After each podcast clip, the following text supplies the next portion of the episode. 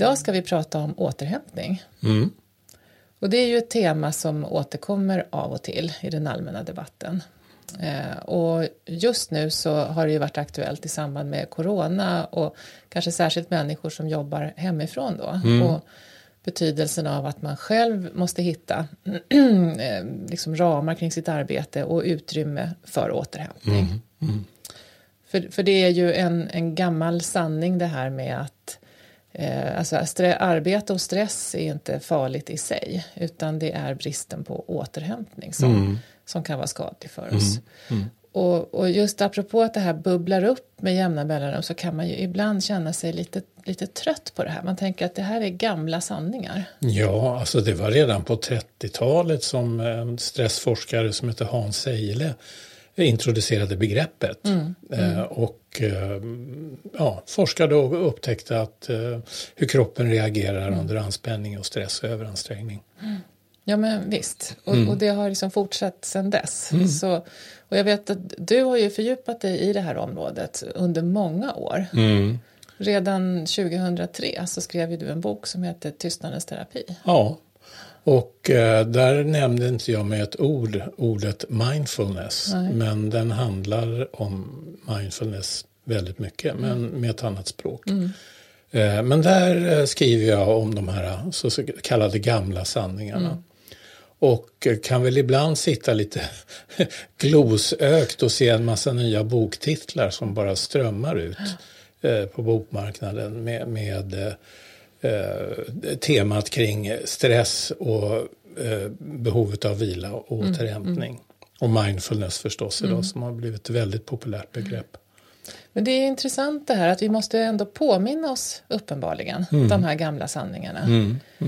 Eh, och och det, det är någonting, alltså det, det har ju varit mycket prat om det här hur stressade vi är och hur överbelastade vi blir. Eh, eh, och så. Och ibland så kan man ju få den här känslan av att, att det är väldigt farligt i sig. Alltså att, att, att, att stress och att vara trött efter arbete och så är, är farligt i sig. Eh, och att man tappar det här med att det är bristen på återhämtning, det är det som är grejen. Så det kanske är, på något vis dyker det här upp för att man ändå måste påminna sig det. Ja. Det är det det handlar om. Liksom. Sen finns det naturligtvis eh, på individuell nivå situationer där en människa eh, inte orkar längre. Alltså att stressen har blivit farlig i den meningen att, att den, den som sagt den pågår kontinuerligt. Men även med kanske möjligheter till paus så kan det fortfarande vara så naturligtvis att eh, arbetsbelastningen till exempel, kanske i kombination med bekymmer hemma i familjen, ja, det blir bara för mycket. Hur mycket man än kan göra andningsövningar eller vad Ja. nu än är. Så det, det är viktigt att vi alla är överens om det. det så det förekommer. Men, men på ett mer allmänt generellt plan så kan man ju verkligen betona att kroppen är byggd för att vara stressad. Men den är också byggd för att koppla av. Så där har du ju slåss eller flyktreflexen som är stressen. Och sen har du avspänningsreflexen som man också har forskat på. Och upptäckt att vi har en medfödd förmåga i kroppen att varva ner. Det gäller bara att hitta sättet att, att göra det på. Så att. Ja. ja, du nämnde forskning också. Då blir man ju nyfiken. Mm. Det var en amerikansk hjärtspecialist, Herbert Benson, som på 70-talet började forska på meditation. För han var intresserad av om man kan sänka blodtrycket hos människor utan hjälp av mediciner eller i alla fall med, med mindre hjälp av mediciner. Och eh, han upptäckte då att när människor mediterade med en sån här mera mjuk eh, metod där man inte försöker stoppa tankar och känslor och allt vad det är utan så att säga accepterar att det pågår i kropp och psyke hela tiden. Då sjönk blodtryck och eh, hjärtfrekvens och annat på ett väldigt distinkt sätt som skilde sig från vanlig vila. Och då myntade han det här begreppet avslappningsreflexen som är raka motsatsen till vad som händer i kroppen under den här slåss eller flyktreflexen. Ja. Och sen har han fortsatt forska eh, på det här fram till eh, i våra dagar.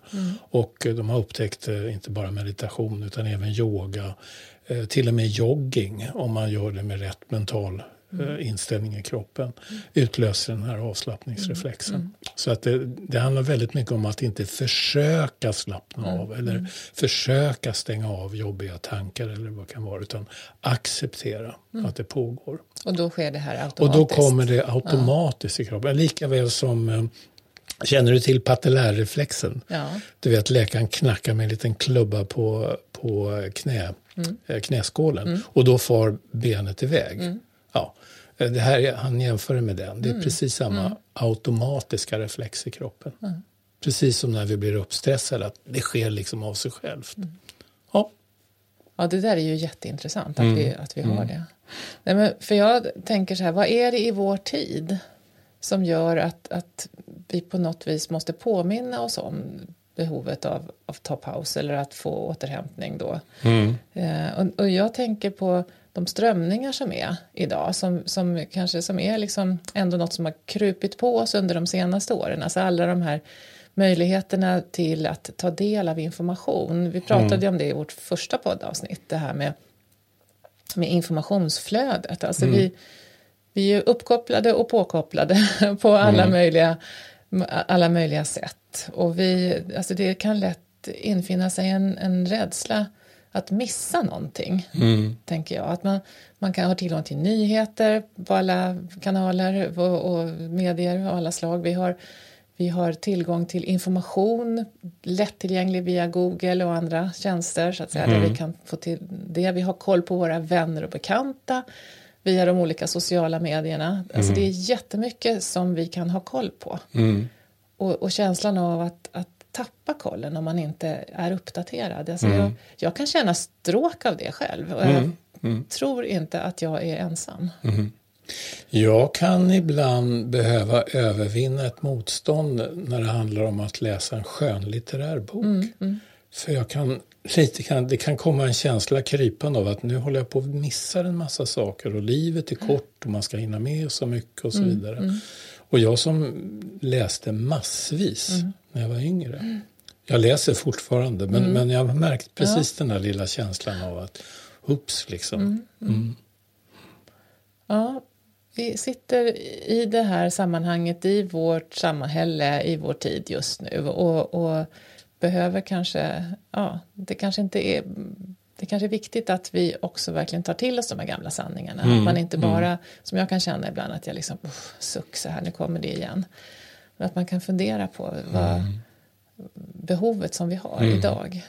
Men på samhällsnivån också, alltså det är någonting, och där är jag inte själv helt klar över vad jag tänker och tycker och känner kring det, men det är någon slags motsägelse i det här att vi är, många av oss vi är väldigt överens om, om det här och vi vet det här. Mm. Och samtidigt så, å ena sidan så ska vi liksom komma till insikt om att stress i sig är inte farligt. Eh, och det är behovet av vila och återhämtning som saknas.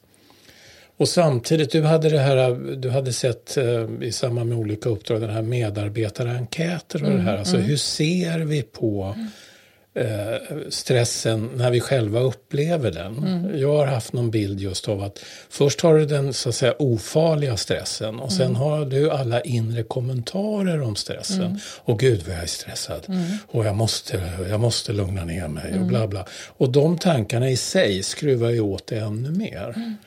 Och att vi har någon bild av att, att det är väldigt onaturligt mm. att vara stressad mm. eller att vara trött mm. efter en arbetsdag. Mm. Och där vet mm. jag att du nämnde för mig något som var ganska jo, intressant. Jo, men precis, apropå medarbetarenkäter. I, i jobbet ibland så, så dyker det ju upp på olika arbetsplatser att man har gjort medarbetarenkäter som mm. eh, signalerar varning på olika områden. Då. Och eh, jag har slagits av att, att det är någonting kring det här med trötthet. Eh, alltså jag, jag, förstår ju, precis som du var inne på, full respekt för att det finns en risk att man blir utmattad eh, och att det kan ha bland annat med jobbet att göra. Ja, det blir särskilt tydligt nu under coronapandemin för sjukvårdspersonalen. Mm, mm. Många går ju på knäna. Det är ett enormt tryck ja. på sjukvården och hög risk för överansträngning hos många individer. Visst. Och det här måste man ju verkligen ta på allvar, mm. alltså den risken som finns där. Mm. Men det är någonting med när en medarbetarenkät ställer en fråga kring eh, hur ofta känner du dig trött eller utarbetad efter arbetet? Efter arbetsdagen? Ja, efter arbetsdagen. Trött, ja. eller, nej, trött eller utmattad efter mm. arbetsdagen. Och där man kan se att om man svarar att det händer mer än typ två gånger om året så, så blir det liksom varningslampa på det. Mm. Och då tänker jag så här att har vi en bild av att, att, att det är så att jobbet bara ska vara stimulerande? Mm. Alltså, eh, det, och, och det här som du säger, tankarna om att om jag är trött efter en arbetsdag då är det någonting som är fel. Mm. Det där tycker jag är intressant. Och jag mm. funderar på Alltså för om jag tänker att om man har ett kroppsarbete där man använder sina muskler, mm. man lyfter saker och bär saker. Lantbrukare, och, byggjobbare. Ja, mm. precis. Mm. Om, om jag efter en dag där jag har hållit på i, som lantbrukare till exempel då med, med mina djur och, och jag har, har liksom burit olika saker och, och, och, till min traktor och jag har hållit på med grejer där. Att jag är trött i musklerna efteråt mm. Ses nog som ganska naturligt generellt. Mm. mm. Ja, du är ju uppvuxen på ett lantbruk så du vet ju vad du talar om. Mm, ja, visst. Men att jag är, är trött i huvudet eller trött i största allmänhet när jag kommer från mitt kontorsarbete.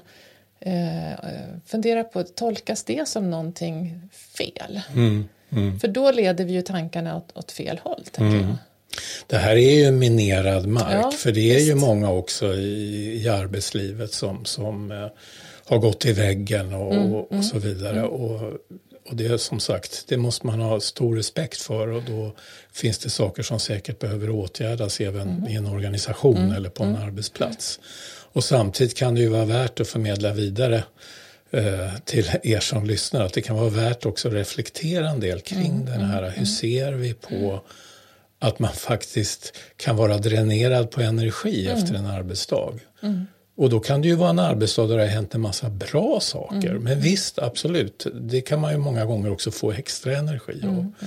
Mm. Eh, så vanliga är väl att man så att säga, är väldigt trött därför det kanske inte riktigt har, har stämt på jobbet under dagen. Jag, jag vet inte. Ja, eller man har haft mm. mycket att göra. Alltså det, jag hörde en, en liknelse som jag tycker är spännande. Alltså det är som sagt lite kontroversiell så, men jag, jag, tycker att den sa mig någonting i alla fall. Det var från en psykoterapeut som jag känner. Mm som sa så här att, att eh, han såg sitt jobb som att han är, är som ett äpple mm som, som ska finnas till för att ätas av sina klienter, patienter. Då. Mm. Och, eh, så att efter en dag så är man liksom, man är använd, mm. man är förbrukad så att mm. säga. Mm. Och att eh, sen handlar det om att återuppstå för att mm. nästa dag kunna ätas igen. Um, Ja, jag tyckte det där var lite spännande. Alltså det här att det, det ligger någonting fint i att bli använd. Mm, mm. Att bli förbrukad, så att säga. Då menar inte jag att man ska, ska bli förbrukad så att man, man liksom går i kvav. Men det, jag tänkte på att jag kan känna igen det där i, i, i mitt jobb mm, ibland. Mm. Man kan vara oerhört trött efter att ha jobbat med en grupp till exempel som trasslat runt kring en massa saker. Och, och jag känner att ja, men jag har min energi och, och, jag har använts av den här gruppen mm, för att mm, kunna komma vidare. Mm, mm, och det är också en, en, god känsla. Det här är ju ett härligt tips för alla er som lyssnar nu som faktiskt går i någon form av terapi. Tugga i er ordentligt av terapeuten, det gillar de. att jag inte tänkte på det när jag hade mina terapier ja, för ja. en evighet sedan. Ja, ja. ja.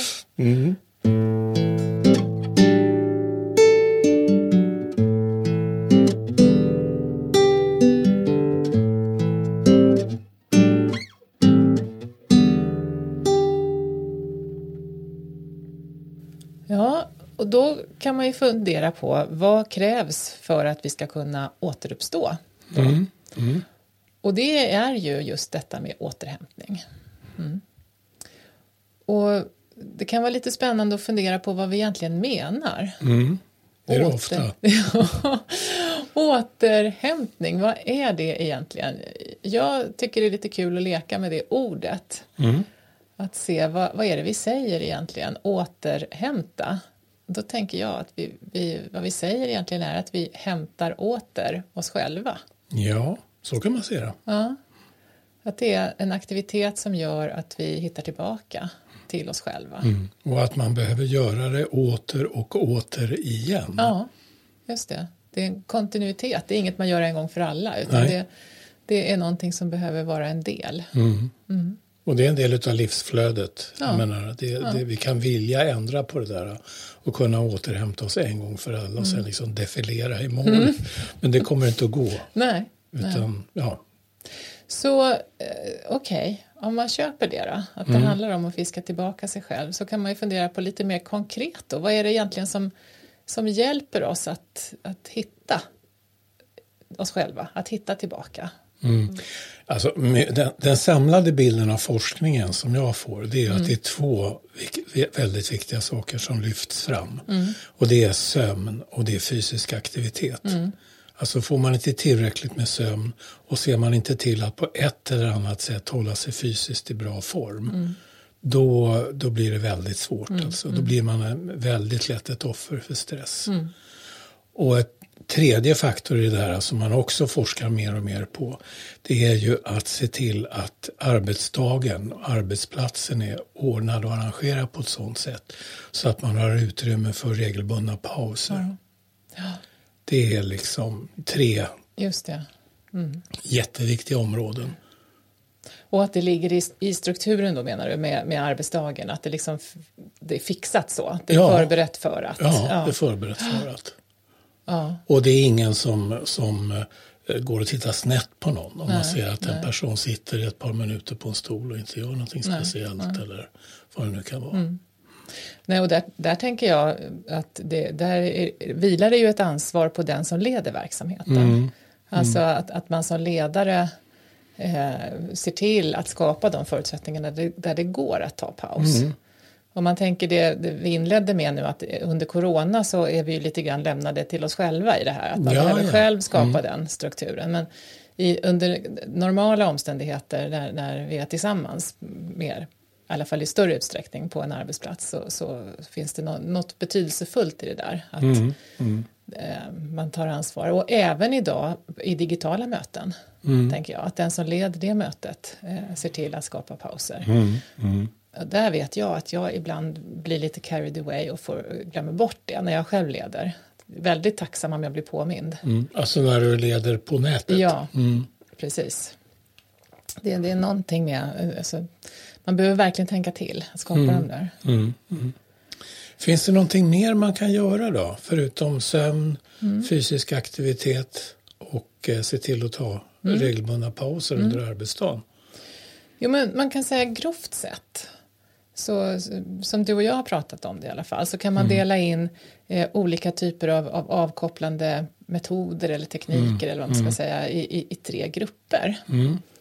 Och det första det är vad, vad vi har kallat för återhämtning i språnget. Ja. Det andra är avkopplande aktiviteter. Och det tredje det är då eh, olika typer av mer djupgående övningar. Mm. Så det är tre liksom, nivåer här som man kan prata om. Mm.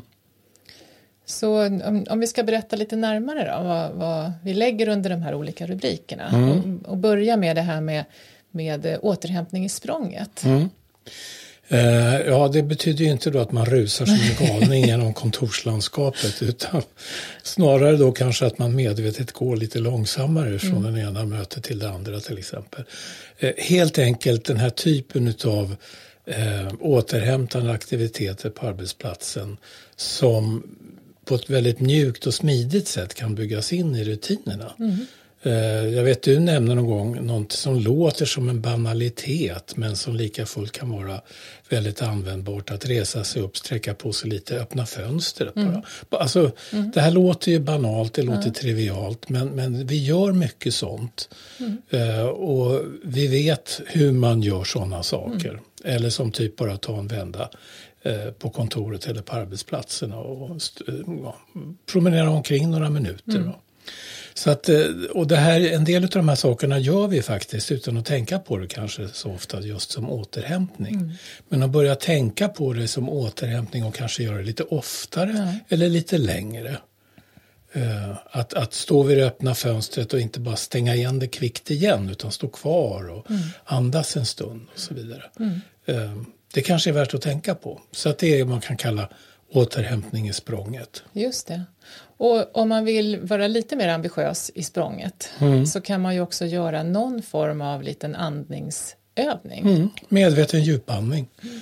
Det finns massvis med olika varianter på det här men en som jag har mm. upptäckt, som jag praktiserar dagligdags och många gånger under dagen, vare sig på jobb eller inte, eh, det är att eh, jag andas in ett djupt andetag, mm. stående eller sittande eller vad det nu kan vara. Och medan jag eh, andas in så räknar jag till tre långsamt. Och sen andas jag ut. Och då räknar jag till fem. Okay. Så att mm. utandningen blir lite längre än inandningen. Mm. Och där kan man göra tre, fyra djupa andetag mm. direkt i följd. Kanske inte fler för då kan man bli lite yr i huvudet mm. av syresättningen. så det är inte så snyggt om man svimmar istället. Nej. Men eh, eh, generellt sett så, så eh, när utandningen är längre än inandningen mm. då har man upptäckt också det här med just stress och meditationsforskningen att då utlöser den där långa utandningen lite grann av den här spontana avslappningsreflexen ja, som vi har. Mm. Mm. Så att man det bästa med den där övningen och, och överhuvudtaget olika djupandningsövningar det är nog att inte försöka ha något mål med det eller försöka se ett resultat eller nu vill jag verkligen känna mig avspänd utan man gör bara övningen i lugn och ro mm, och sen så får den avspänning som kommer komma. Om den är stor eller liten, ja, det har inte så stor betydelse. Mm. Ta det lite med ro. Just det. Och, och då tänker jag just det här med andningen. Mm. Alltså en jättefuttig grej som ändå är släkt med det här det är ju bara att försöka komma ihåg att andas. Mm. För det har vi ju en tendens att bli, blir vi stressade och koncentrerar vi oss väldigt mycket mentalt så har vi en tendens att hålla andan. Mm. mm. Eller andas väldigt ytligt. Ja, mm. så att i det här med att öppna fönstret och, och liksom resa sig mm. upp kan ju också ligga någonting av att ta ett par andetag. Och andningen finns alltid med oss. Så det finns ju även sådana här återhämtning i språnget där man egentligen bara sätter sig och har en liten minimeditation där man bara följer sin naturliga spontana andning. Mm, mm. Man försöker inte styra den eller andas medvetet djupt eller någonting. Man bara vilar uppmärksamheten på andningen ett par, tre minuter. Mm. Oavsett vad som far genom skallen samtidigt. Det kan vara behagliga tankar, det kan vara sköna känslor ja, och så mm. vidare. Mm. Eller obehagliga. Ja, ja. ja.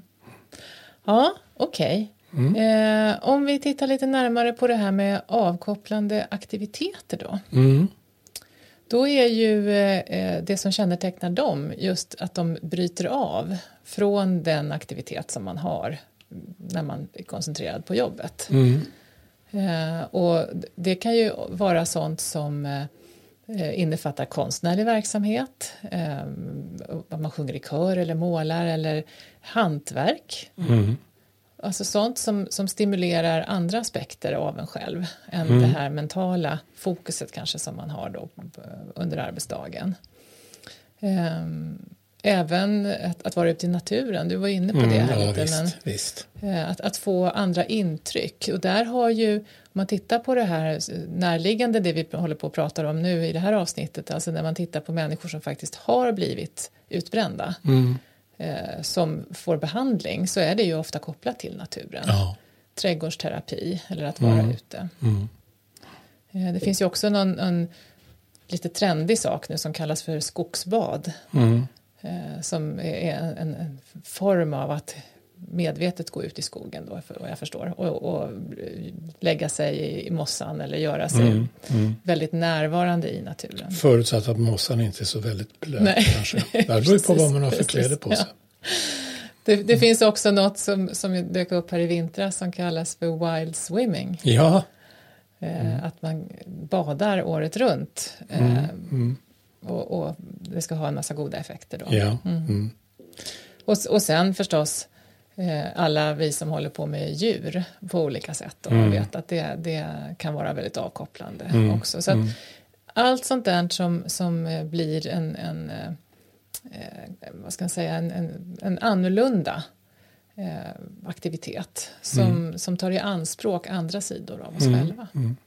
Det finns ju en del eh, människor som just väldigt medvetet väljer en, en avkopplande aktivitet som ligger så långt som möjligt från vad man gör på jobbet. Det kan vara mm. rent konkret fysiskt vad man liksom gör men också mentalt.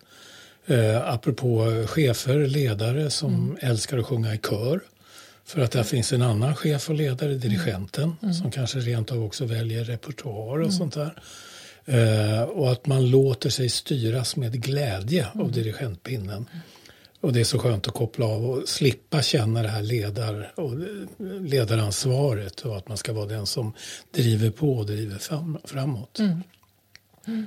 Just det, att få ta en helt annan roll. Mm, mm. mm.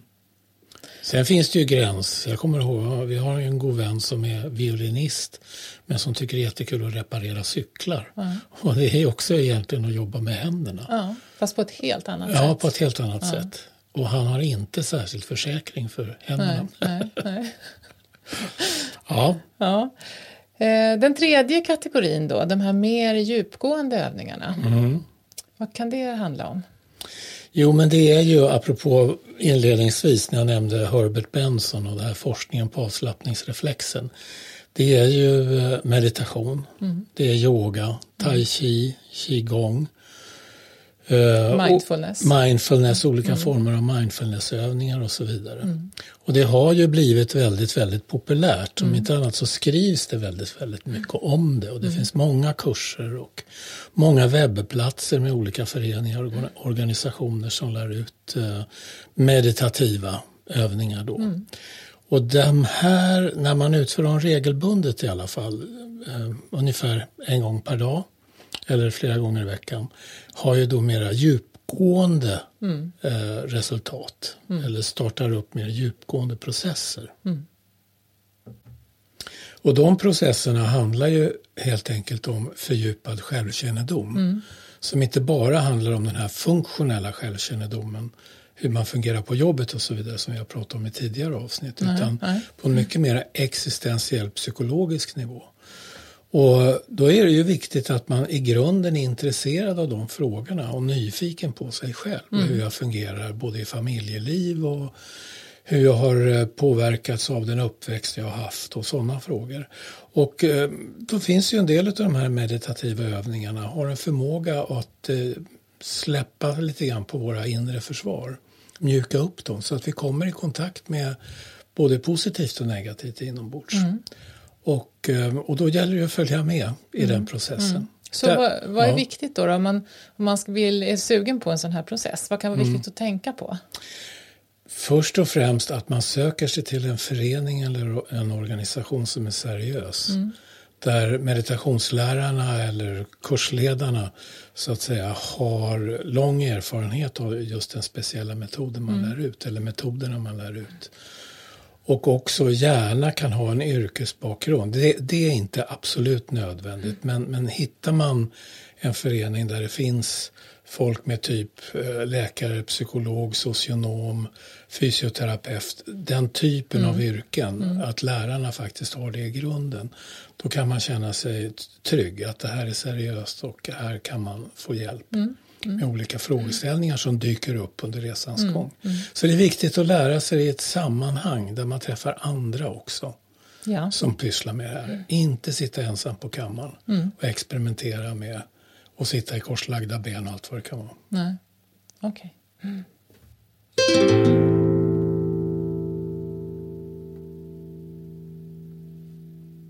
Så då apropå då fundera på vad, vad passar mig, vad funkar i min livssituation, vad, vad, vilken ambitionsnivå har jag själv med det här, vad, mm. vad känner jag kan bli min strategi, mm. så kan man fundera lite kring de här grova kategorierna mm. så att säga.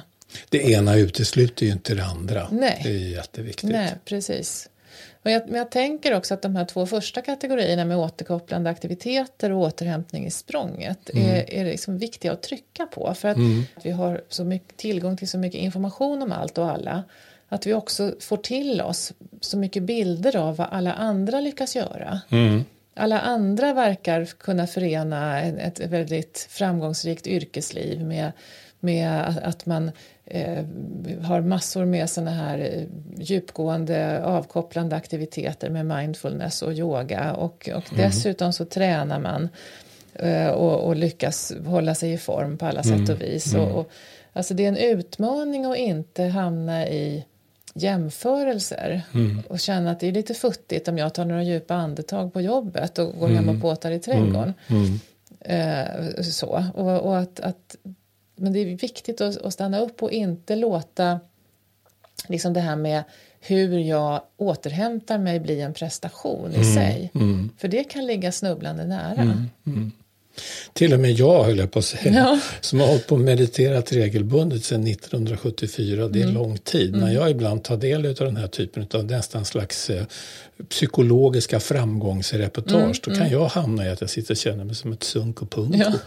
Eh, och liksom, ja, att här sitter jag och mediterar, inte, mm. inte 17 händer alla de där fantastiska mm. sakerna. Nej, det gör det inte, och tur är det, för att det ligger på en annan nivå.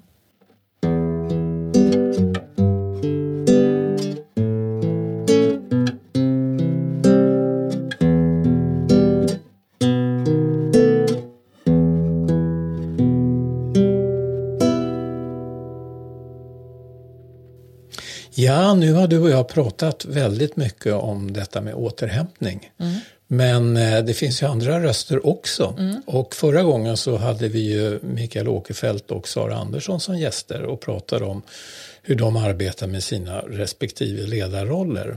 Men vi frågade också vad de gör för att koppla av från jobbet. Eh, vad de gör för att återhämta sig, att fiska hem sig själv igen. Ja. Och eh, Micke han svarade så här.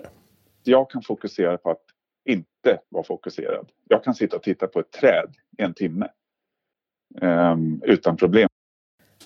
Ja, och det här tycker jag är intressant eh, att koppla till någonting som en deltagare sa till oss när vi hade ett webbinarium och pratade om de här sakerna. Mm. Uh, och hon konstaterade att vad hon gjorde för att uh, återhämta sig var något liknande. Hon kallade det för att slöglo. Ja, ja. Mm. Och jag tyckte det var ett ganska underbart uttryck. Mm. Att slöglo, mm. en mm. underskattad metod mm. Mm. för återhämtning. Det påminner mig om en bok just om meditation och det man brukar kalla för eh, icke-styrande meditation. Eh, där man alltså övar sig med hjälp av sin andning eller av ett mantra Eh, att man har en väldigt ledig, öppet förhållningssätt till alla tankar och känslor och sånt som far i kroppen. Ehm, och det finns en bok som heter The Power of the Wandering Mind. Mm, mm. Och där jämför man också meditation, delvis i alla fall, med att bara promenera i en skog eller promenera i naturen utan att försöka stänga av sina tankar. Mm. Utan låta tankeflödet få rinna fritt. Och det verkar som om, om det är vad Micke gör också då när han sitter och slöglor på ett träd eller den här kursdeltagaren mm. som bara sitter och slöglor. Att eh, man har hittat ett sätt att bara låta tankarna fara och flyga lite mm. grann. Och det är en viktig aspekt. Eh, man har forskat mycket på det här, hur hjärnan fungerar. Och eh, hjärnan kopplar av genom den här typen av liksom väldigt fritt flytande tankeström. Mm. Mm. Så att det är viktigt generellt sett att inte försöka stänga av tankar mm. och tro att nu, nu då kan jag koppla av. Liksom. Så där exemplet med trädet tycker jag också är ett jättebra exempel mm. på det här. att man bara landar. Liksom. Just det. Ja, eh, Micke tog också upp en annan aspekt, ett, en annan form av återhämtning och det mm. lät så här. Re rekreation för mig, alltså en riktig rekreation är att, att, ta ett glas vin och lyssna på en skiva och sitta och prata med Klara och, och, och, sitta och prata med ungarna. Då kan jag känna nu är det... Min rekreation är mycket baserad på att de andra befinner sig i samma i, också i något rekreationsläge. När jag vet att de inte ska springa upp utan all, alla sam, när vi käkar middag tillsammans och vi sitter och pratar. Jag känner att nu är liksom alla är här. Vi, vi, liksom, det finns inga krav på att någonting ska göras annat än att vi ska sitta och typ mysa. Då kan jag känna mig väldigt lugn. Och jag känner igen mig i det där.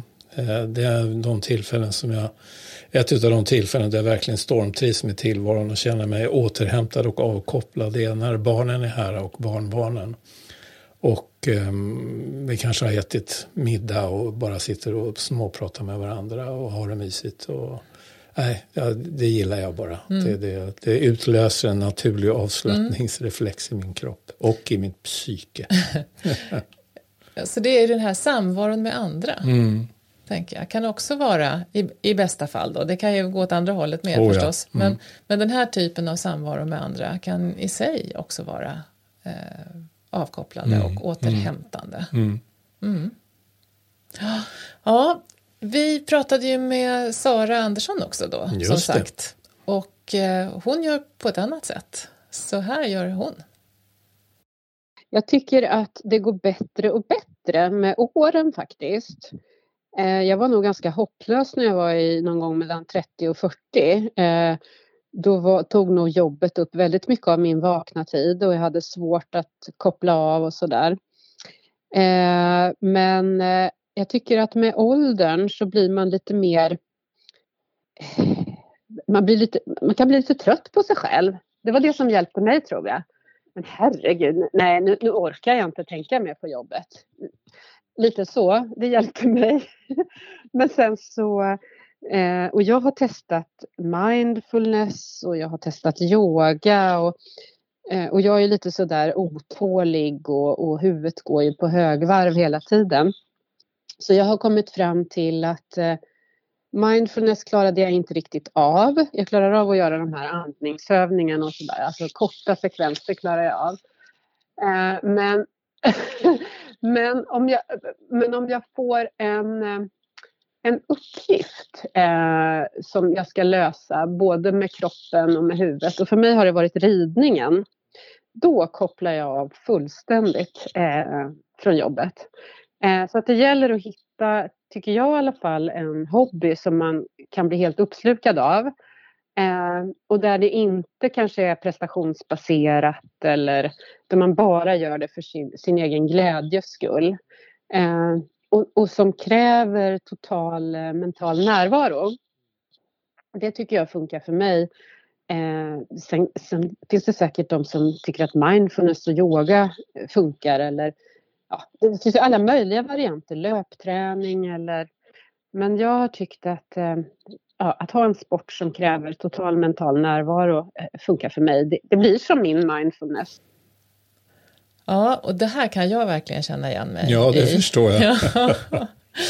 för att jag tänker det är kanske skillnaden på dig och mig. Det här att, att du har varit mera hållit på med meditation och mera liksom inriktad på det sättet där man kanske sitter still och, och liksom landar i, i den här uh, återhämtningen, avkopplingen. Mm. Mm.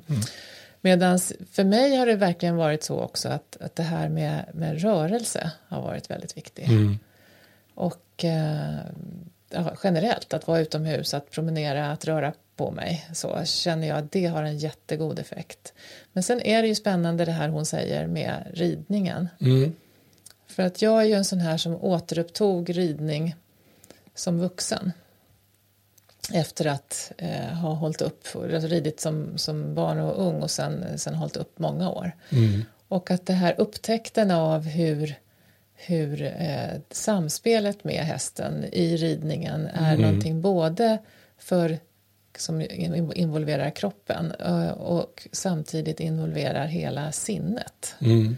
Och hur det blir, som Sara säger, en, en, en meditation. Mm. Det hade jag nog inte alls tänkt att det var så. Men, men att det har den effekten väldigt påtagligt. Mm.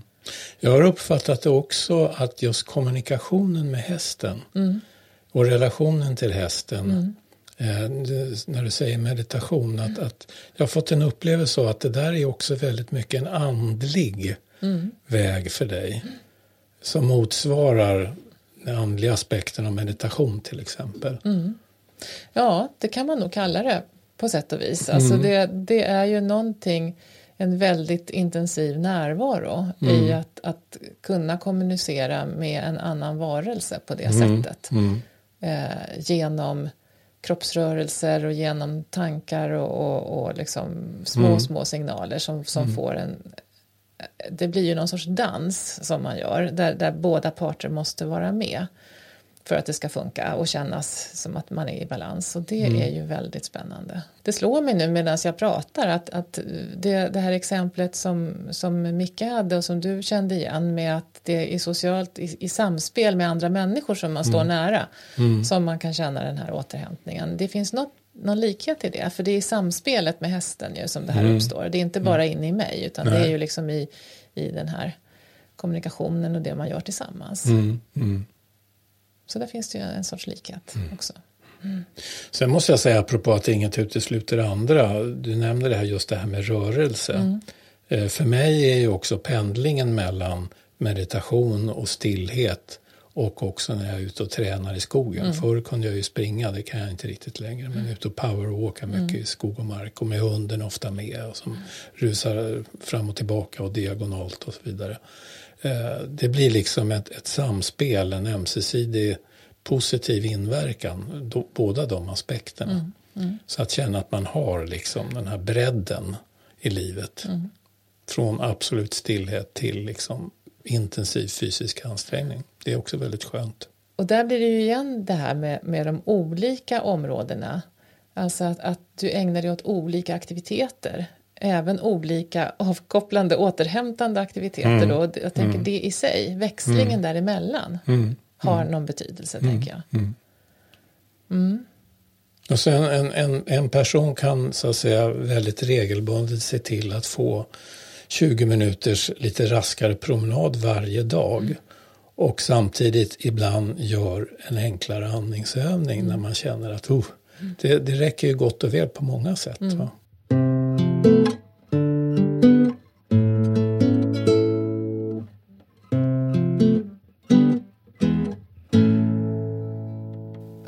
Tänker jag, om man, om man nu lyssnar på det här och så eh, är man i ett läge där man funderar på Ja, men hur ska jag få till det här? Det verkar ju så himla viktigt då, med återhämtning. Eh, mm. Hur ska jag få till det? Då, då kan man väl säga att, att just det här med att, att forma den egna strategin blir jätteviktigt. Mm. Alltså att, att verkligen fundera vad, vad skulle funka för mig? Mm.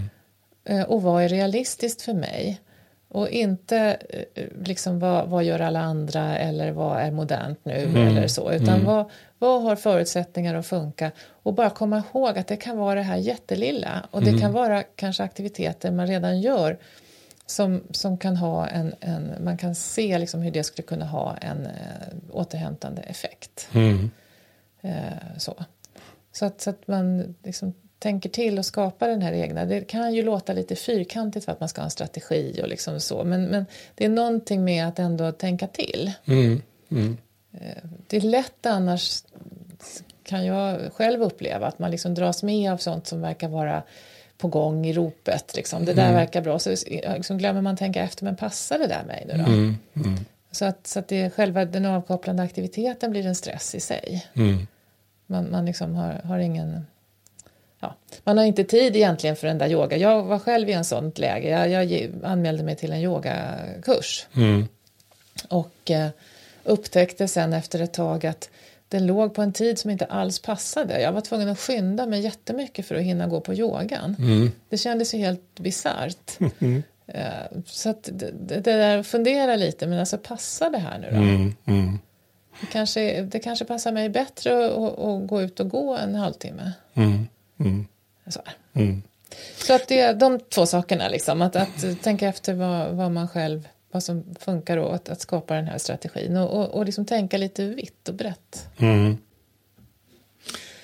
Oj, vi har glömt en sak som har med detta att göra med återhämtning. Aha. Ja. Ta din roll på jobbet. Ja. Ja. Mycket av det vi pratar om kring det här med att ta sin roll på jobbet. Just det rollgivning, mm. organisationens struktur som underlättar ja. för människor att ta sina roller. Hela det paketet som finns mm. inbyggt i våra tidigare poddar för närvarande är ju också sånt som bidrar till att man stressar mindre. Absolut.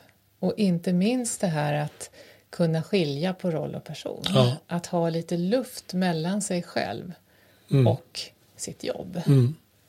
Det är en fantastiskt viktig förebyggande faktor för att undvika allt för mycket belastande Mm. jobbstress. Ja, men visst, det ju bra att du kom på det. Ja, men det slår mig också att, att det, har man under ideala omständigheter, höll jag på att säga, eller nästan ideala omständigheter, då blir det sam, en samverkan mellan, om man faktiskt mera medvetet pysslar med en mer, som mera direkt återhämtande aktivitet eller meditationsmetod eller vad det kan vara. Det i samspel med att det är ordning och reda med ens rolltagande och, och sådana saker. Och att det finns ett tydligt och bra syfte med organisationen när man arbetar. Då, då har man ju väldigt goda möjligheter att ta sig helskinnad genom tillvaron. Mm, mm. Ja, ja, visst. Mm. Men i detta glada positiva stämningsläge känner jag hur det förbytts i nervositet och förtvivlan. Ja, När jag börjar tänka på nästa avsnitt. Ja, ja, jag förstår. vi ska- Förändring. Förändring Ja. och förändringsprocesser. Det finns ju både positiva och negativa förändringar. Vi var ju inne på det här i avsnitt två var det väl? Va? Nej, ettan. Kring olika faktorer som ställer till det för oss. Och förändringar och vårt förhållningssätt till förändringar är ju en sån stor viktig Precis. aspekt. Och nära kopplat till det vi har pratat om idag. Något som kan stressa oss väldigt mycket. Ja. Så. Ja, vi får djupdyka i det nästa Ja, gång. Nästa gång. Ja. ja. Då så, tack för idag. Trevligt. Ja. Tack och hej. Hej, hej.